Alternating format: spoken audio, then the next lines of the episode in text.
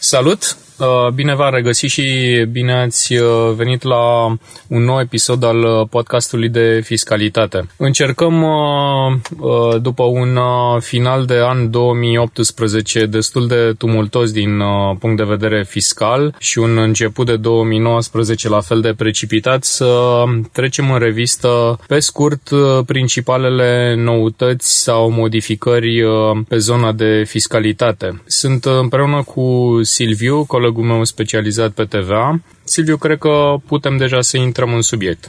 Ok, mulțumesc, Adi. Uh, o să începem cu deja celebra ordonanță 114, lansată în uh, prag de revelion de către autorități. Pentru TVA aceasta a venit cu vești bune, se pare, în sensul că s-a prelungit uh, termenul de aplicare al măsurilor de simplificare prevăzute la articolul 331 din Codul Fiscal până în anul 2022. Alte modificări uh, notabile de, de final de an și început de 2019 se referă la reducerea cotei de TVA de la 9 la 5% pentru serviciile de cazare în cadrul sectorului hotelier, închirierea terenurilor amenajate adaptate pentru camping, serviciile de restaurant și catering, cu excepția băuturilor alcoolice, altele decât berea, precum și pentru dreptul de utilizare a facilităților sportive, accesul la bălciuri, parcuri de distracții și parcuri recreative.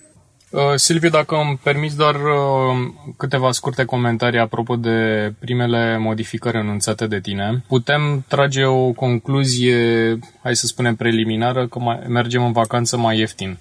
Practic, primul lucru menționat de tine și anume uh, măsurile de simplificare erau niște modificări, e vorba de o prelungire mult așteptată și târziu adoptată chiar și de către uh, autoritățile de la Bruxelles, pentru că ceea ce s-a implementat în uh, codul fiscal nu este decât o transpunere a unei modificări a directivei susită destul de tardiv, într-adevăr, la finalul anului trecut. Acum, cred că următoarea veste poate îi bucură pe cei mai mulți uh, dintre noi, nu-i așa?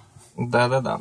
Pe cei care sunt în căutare de locuințe, cât și pe dezvoltatorii imobiliari, aș zice.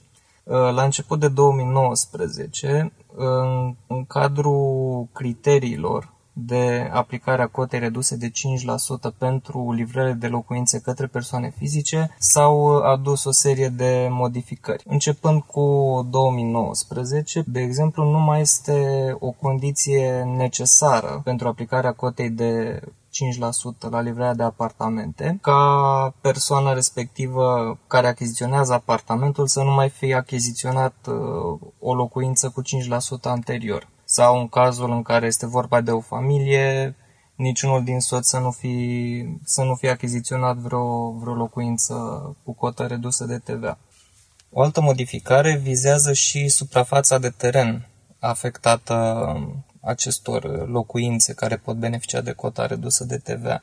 Începând cu anul 2019, nu mai este o condiție ca terenul afectat uh, locuinței să aibă o suprafață sub 250 de metri pătrați. Prin urmare, chiar și căsuțele mai mici, care bineînțeles se încadrează în pragul valorii de 450.000 de lei, dar cu o curte mai generoasă ar putea să beneficieze de o cotă redusă de 5%.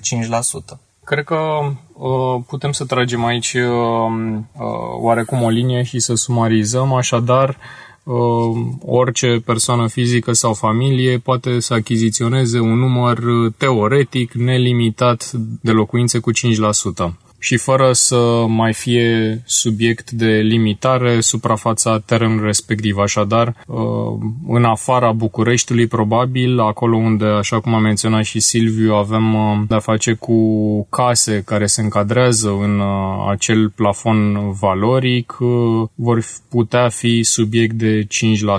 Eu spun că este un lucru bun. Acum este de văzut într-adevăr dacă se va resimți acest impact impact uh, în vânzările dezvoltatorilor uh, imobiliari. Rămâne de văzut câte persoane fizice vor fi interesate într-adevăr să achiziționeze poate în scop investițional mai mult decât uh, mai mult de o locuință.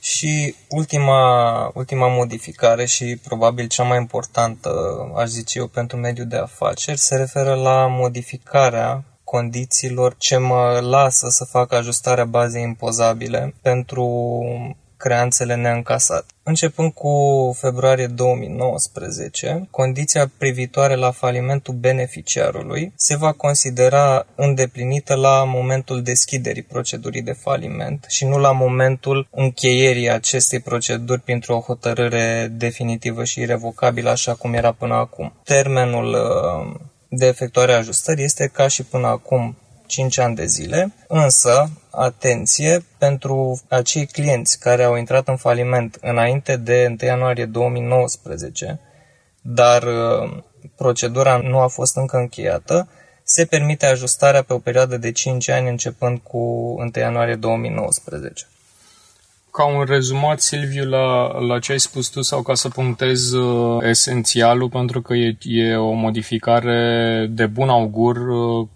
cu impact benefic pentru foarte multe companii românești. Așadar, uh, în cazul uh, clienților răuplatnici, va trebui de acum înainte urmărit uh, doar intrarea în faliment, care îmi permite uh, ajustarea TVA. Uh, așadar, mai trebuie așteptată finalizarea procedurii de faliment, lucru care putea dura chiar și ani, uh, ani în șir. Uh, ce este și mai important este că pot să urmăresc deja clienți care au intrat în faliment înainte de intrarea în vigoare a acestei uh, modificări. Așadar, pot să mă uit 5 ani în spate, uh, să văd ce clienți mi-au intrat în faliment chiar dacă nu au ieșit și să beneficiez de această ajustare de TVA, adică să-mi recuperez TVA facturată către, către aceștia.